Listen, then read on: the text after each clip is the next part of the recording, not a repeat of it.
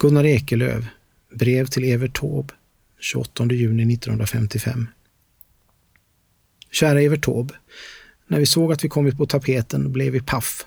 Tack för de vackra åskverserna. Just nu kan vi härifrån tacka med syrener och hundlokor som växer upp över taket. Men vi lägger nog inte in några för du kan dem utan till. Hälsningen kommer närmare bestämt från Norrtälje Statt, Detta skrället istället, som dock på sistone rått upp sin mat till något över Sara-standard inför hotet av 1 oktober med allmän universell svensk flyttning in i nya sälla eller osälla våningar. Jag sänder dig en hälsning tillbaka med BLM sommarnummer där jag tillägnat dig en dikt till allas, åtminstone bådas, vår Madonna. Jag skall så snart den utkommer sända ett ex till Hotell Kairé om du då är kvar.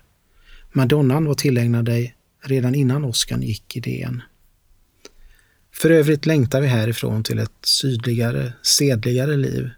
Vi vet att det inte är lättare socialt. Jo, man kan leva på gatan och behöver bara citat, förtro dig åt Herren så får du frid, lycka ska du vinna därpå av en vän den 19 november 1894.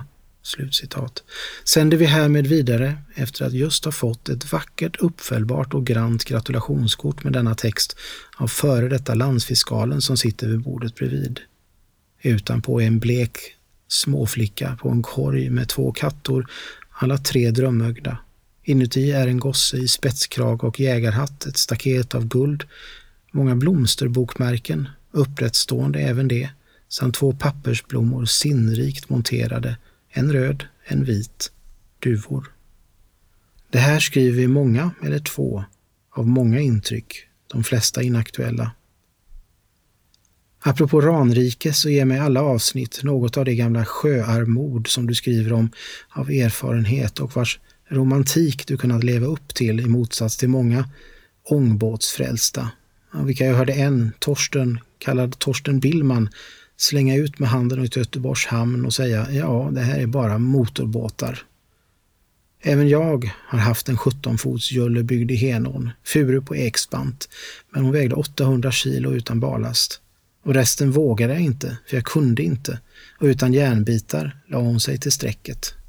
Det var en solid båt. Jag sålde den till en läkare som bodde långt ut, men dessförinnan hade något jävla feriebåtsvarv sågat igenom halva den grova ekkölen för att få in en motor.